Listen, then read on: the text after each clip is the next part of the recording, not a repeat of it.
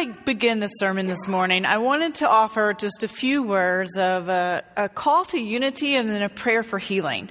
It has been a tumultuous week that we have been through, and I have a feeling the next week is going to also be tumultuous. And uh, I, I, I know that many of you probably feel like I do, and the divisions that we see around us, they're heartbreaking. They're heartbreaking. What I do know is that this is not Jesus' way. Jesus' hope and desire for us is to not live as divided people, uh, particularly no matter where we, we fall on the political spectrum in this country, that God so longs for us to be able to seek unity. That is part of God's message for, for those of us that are Jesus followers. And I know that we can't control the country. We can't. But we can control our own choices and our own actions. And so my hope is that instead of defaulting to condemning or judging or assuming the, the worst in one another, that we can look for what we hold in common. What is it that, that we hold in common with each other and let that be our starting point?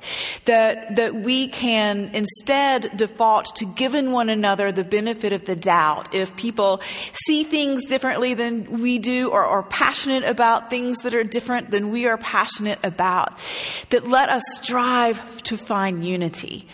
And first and foremost, or above all else, to be people of grace. Because as Jesus followers, we are called to be people of grace. Jesus shows you and me grace every single day. Thanks be to God. And we are also called to show grace to one another. And so my, my prayer, my fervent prayer for this church is that we would be a church of abundant grace, that we would show one another grace like Christ shows us grace, and that anyone who is part of this church would feel that, and that we would experience it from one another as well. I found actually this prayer was shared with me um, this week that I think is pretty powerful that I want to offer today, and and I'm going to be praying it uh, multiple days as we move ahead by Sharon Seyfarth Garner. Will you pray with me? God of red and blue states, God of purple people, hear our prayers. After the election, some will rejoice let them not gloat. After the election, some will grieve. Let them not despair. Heal our way forward. Soften our hardened hearts and inspire us, Lord, to be just, kind, and humble. And may we have eyes to see, ears to hear, and hearts to hope. Amen. So, friends, here we go again. The pastor's going to talk about money. And unapolog- unapologetically, yes, I am. But I figure I'm in pretty good company. Jesus talked about money and finances over 800 times in the New Testament, in the Gospels. And overall in the Bible, finances and money are talked about 2,000 times. So, uh, if we are serious about discipleship, then we have to talk about how we use and steward our money and our finances. And we are serious about discipleship here at Boone UMC. Our vision statement says that we are striving to become transformed disciples that live for the transformation of hearts, our community, the church, and our world. And so we finish up today our three part series on living a generous life.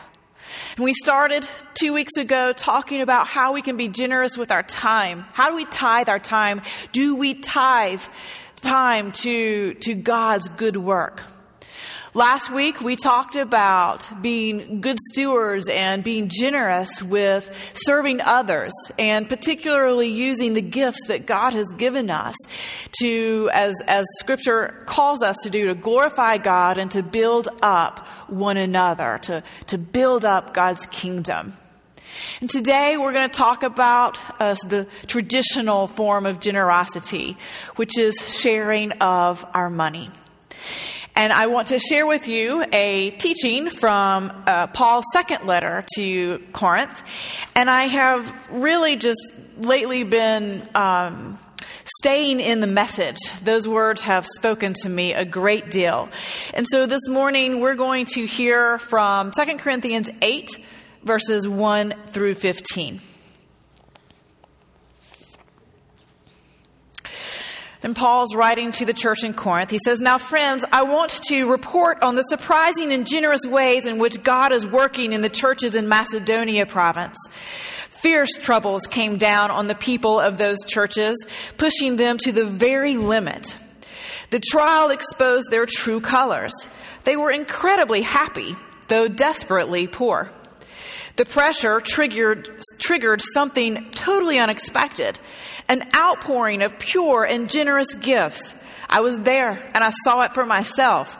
They gave offerings of whatever they could for far more than they could afford, pleading for the privilege of helping out in the relief of poor Christians. And by the way, Paul is talking about a special offering that he is trying to collect from all the Gentile churches that he's been working with to take to Jerusalem, the mother church, and to, to use to help um, support the, the poor that are in the city and the, to help the church support its ministries. And he's saying the church in Macedonia wanted to be a part of this. This was totally spontaneous, entirely their own idea, and caught us completely off guard. What explains it was that they had first given themselves unreservedly to God and to us. The other giving simply flowed out of the purposes of God working in their lives. That's what prompted us to ask Titus to bring the relief offering to your attention so that what, so that what was so well begun could be finished up. You do so well in so many things. You trust God. You're articulate. You're insightful. You're passionate. You love us. Now, do your best in this too. Don't you love the way Paul, you know, um, encourages them and points out all the things that they do well and then uh, prompts them to, to follow through here?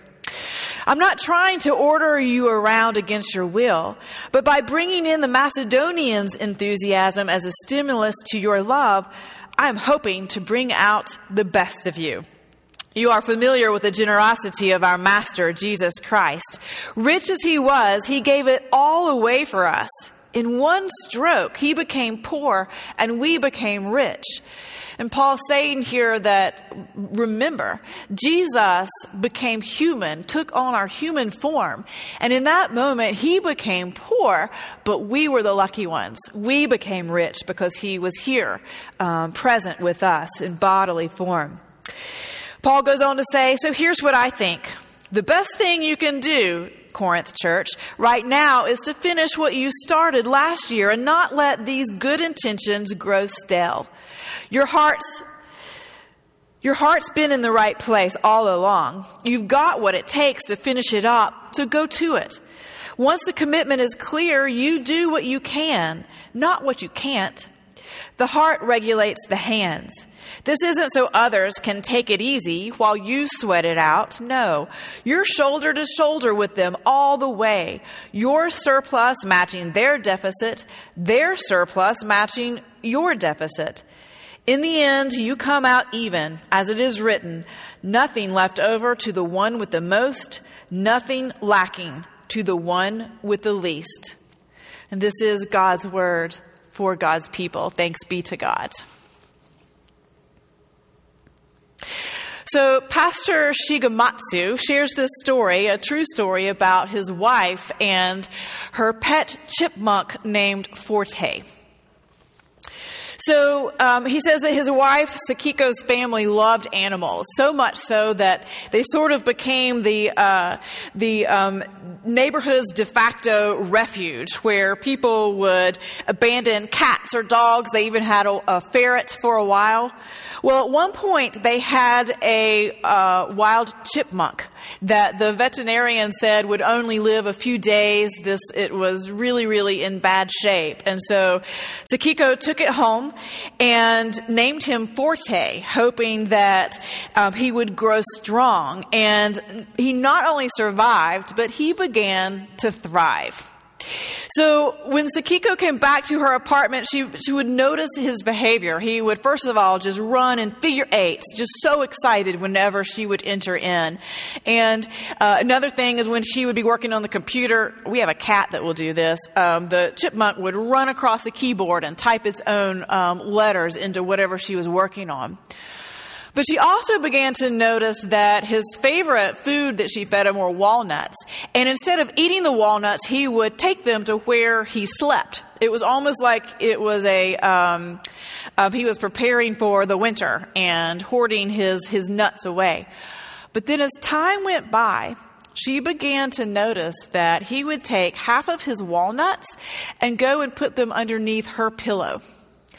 You see, Forte began to realize that Sakiko was the one who provided for him and was becoming his family. And so, as out of the gratitude that he had for her, he wanted to share um, back with her what he had so freely been given. Now, Forte, the chipmunk, even Forte understands the practice and the beauty and the power of giving back out of gratitude to the one who has provided for you. That is the heart. It really is at the heart of being a mature disciple who gives thanks to God by giving back to God that which we've been entrusted to take care of. And is also what Paul is trying to say to the church in Corinth.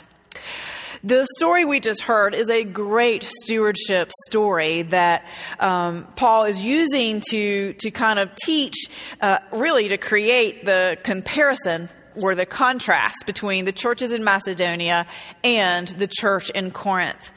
The church in Macedonia, he points out, is uh, has become really generous in spite of some kind of tribulation or trial or ordeal, some kind of affliction has happened to that church. What is it we don't know? Is it COVID? Is it uh, an economic downturn? Is it uh, persecution? We're really not sure what that trial was that affected the community there. But regardless, they were able to be generous in spite of whatever it is they were going through. They, he also talks about how they gave out of their poverty. This was not a church that had a lot to begin with. So they weren't giving out of their wealth. They weren't giving the, the leftovers that they could afford to give. They were being generous with what they had to offer to begin with. And out of that, they realized that giving was a source of joy for them. It was a true source of joy. And it was also voluntary. Nobody was coercing them. They were choosing. They were choosing to, to give, to be a part of this collection. And their giving uh, ended up being, they were giving way beyond their means. They were, they were over, um, um, uh, they were they were exceeding the expectations overperforming was the word i was trying to think of and part of that, that that surprised Paul, I think, is that they so wanted to be part of something that was larger than them. They wanted to be part of the special collection that was going to help the people in Jerusalem. They wanted to contribute to this gift. And then I think the most important thing that Paul points out is that first and foremost, they gave themselves to Jesus. They gave, they yielded themselves to Jesus, and then the rest began to fall into place. Now, the church in Corinth looks a little bit different. Their story is a little bit different. So Paul is reminding them that they'd promised to give last year. They'd promised in his first letter to the Corinthians. Uh, they'd responded by saying, yep, they were all in, but then they had not followed through. They had not come through with their offering, their portion of the offering. And he was also tactfully trying to say to them, hey, rich church Corinth, you're getting ready to get shown up by the poor church in Macedonia. Are you ready for that? Are, are you good with that? Because they have done an amazing thing and they are going to um, embarrass you. And I just want to give you a heads up on that. And Paul reminds them that the ask is for them to give out of their means, whatever it is. Whatever the, the folks in Macedonia have to give, give. Whatever the folks in Corinth have to give, give. And the beauty of it is together. Together it makes up this amazing gift that God can then use for the ministry in Jerusalem. And then finally, Paul encourages them hey, y'all, you can do this. You can do this. It is not too late. You can follow through with the commitment that you made. You can, you can make good on this. Um, and I, uh, what I go back to whenever I read this passage are these two verses in the middle of the story that uh, Paul says, What explains it was that they had first given themselves unreservedly to God and to us the other giving simply flowed out of the purposes of God working in their lives. Flowed out of the purposes of God working in their lives. It's true that the blessing of living a generous life comes out of those times when we unreservedly give ourselves over to God. When we trust in God so completely that we give God the one thing that provides us the things we want and long for most. Things like security and comfort and enjoyment. Things that money can buy us or provide for us. But when we trust our finances to God first, then Paul promises that out of that trust, will flow God's greater purposes for our life, which is far more satisfying than any toy or trip that money could buy us. And I wonder if you can look at your own life and see how God might have been working through you for God's greater purposes. Or is that something that you need to practice yielding yourself to, opening yourself up, making yourself available for God to, to use you as God's instrument, uh, to be able to support or serve for God's greater purposes? God wants you to live a generous life. God longs for you to live a generous life, to experience that pure blessing that comes from being able to just share with others. In order to do that, we do have to get a handle on our own finances. We do have to manage whatever uh, level of debt that we are carrying. We need to stop and assess our financial situation and choose our priorities to be very intentional about our financial choices. To recognize when our money or what our money can buy becomes our modern day idols. That that when, when that happens, when we set up and create these idols in our lives, then we lose sight of God's kingdom working in our lives. We also need to pay attention to or acknowledge that every, every good gift comes from God. Everything that we have been given is a gift from God, and that therefore it's not too much to ask to, to give back to God a portion of what we have been entrusted in, kind of like Forte and the walnuts, to be able to recognize that that is a sign of gratitude that we recognize who provides for us. And for a moment, I want to celebrate our church. I want to, to look back over these last eight months and and celebrate our church because as you are contemplating if giving to the church is actually giving back to God I want to point out what our church has been doing over these last several months and to remind us all that Boone UMC is an instrument of God in this community. We absolutely are. So when we look at how we've had to adapt and respond to uh, the effect that COVID has had on how we are church, one of the things that jumps out to me is our priority for serving our community. We talk about that as being part of our DNA, as part of who we are, and we have lived that out in, in how we have um, prioritized what we are able to do and not been able to do. Y'all, we've never missed a single Thursday night dinner opportunity to provide food, a meal for our community. Within one week, we went from offering a sit down meal to those that would come to our church to being able to offer a carry out to go meal. And we serve between 60 and 80 people every week. Some of those are our church folk. Many of them are not from our church family. Uh, we continue to help feed our community. When all other ministries came to a grinding halt because uh, they had to out of necessity, we continue to make our faith promise commitments. We continue to support, particularly uh, those ministries in our community that were continuing to operate during COVID and more than ever needed our dollars to support the good work that they were doing for our brothers and sisters in need. And we also um, have supported ministries around the world that were struggling because of COVID as well.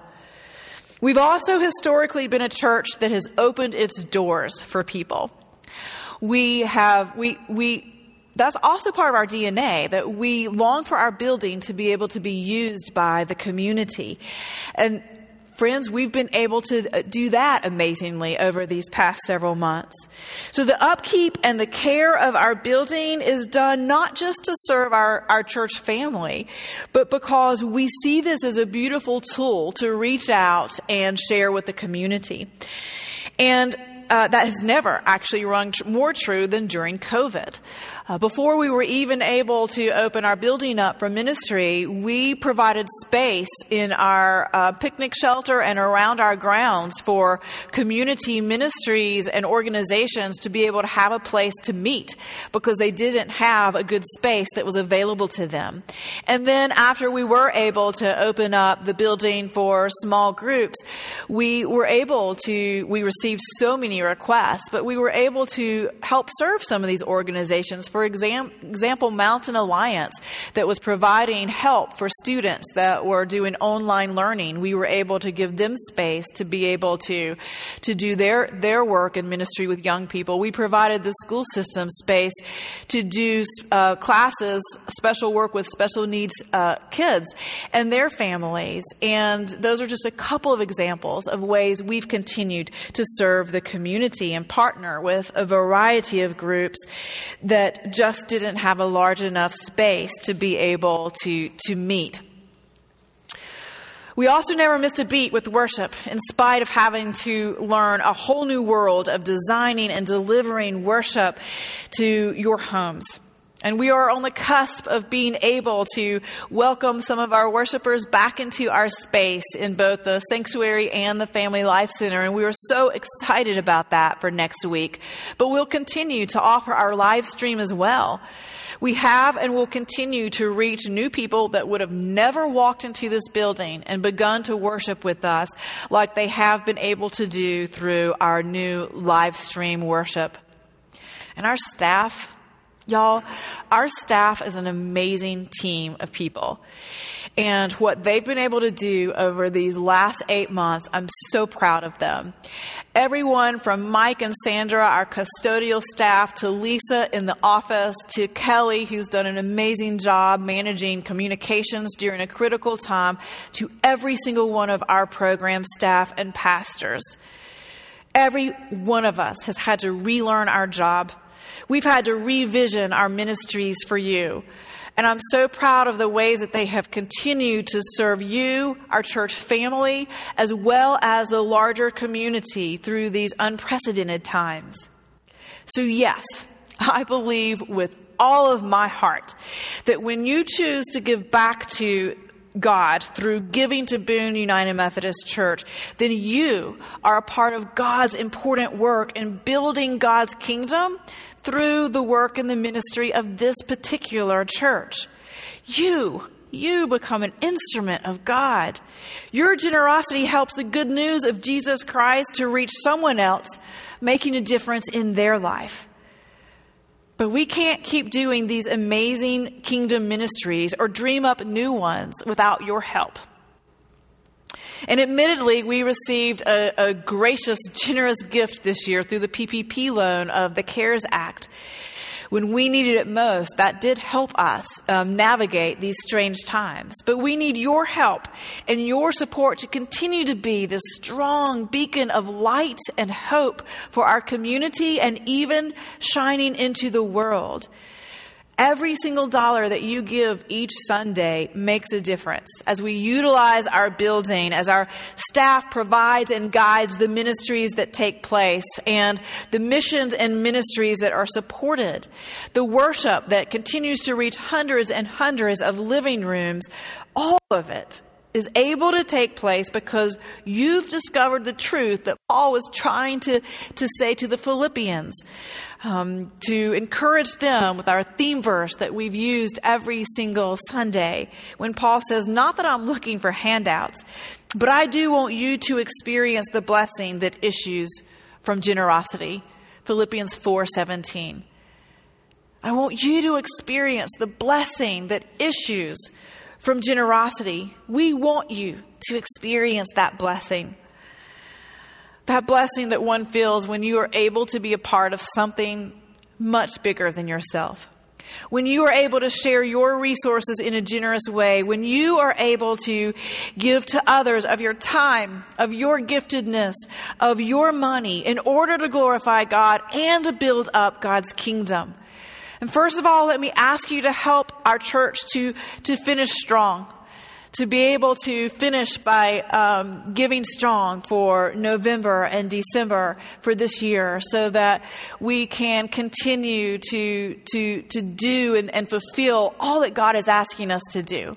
Because there is much that God needs us to do right now. But I also want to ask you to take a moment. This is Commitment Sunday.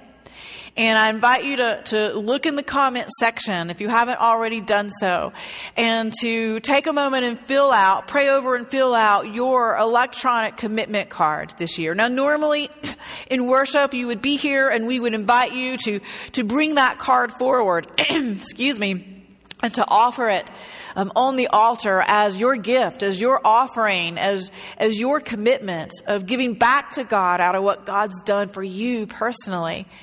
And so today we invite you to do that electronically. And in a minute here, the praise band's going to pray, play a song for us while we pray over what we are offering to give back to God for 2021. And if you've already done this because you've received the email and you've responded, thank you.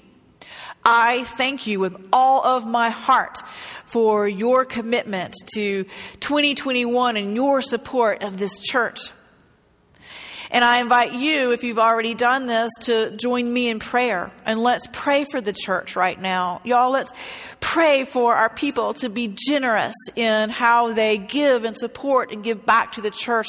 That I pray the Holy Spirit moves in people's lives so that they can realize that, that they're a part of an instrument, that, that God moves through them in ways that makes a kingdom difference that all of us contribute, make up, are part of the, the beautiful offering that God can then bless, multiply, and use for God's good purposes. That we will pray that right now our church will respond with a generous heart that will recognize that we have much to do and the opportunity is huge. And so, um, please take this moment as we listen to the music to pray over what is God calling you to do personally, and that we can pray for the church to respond generously.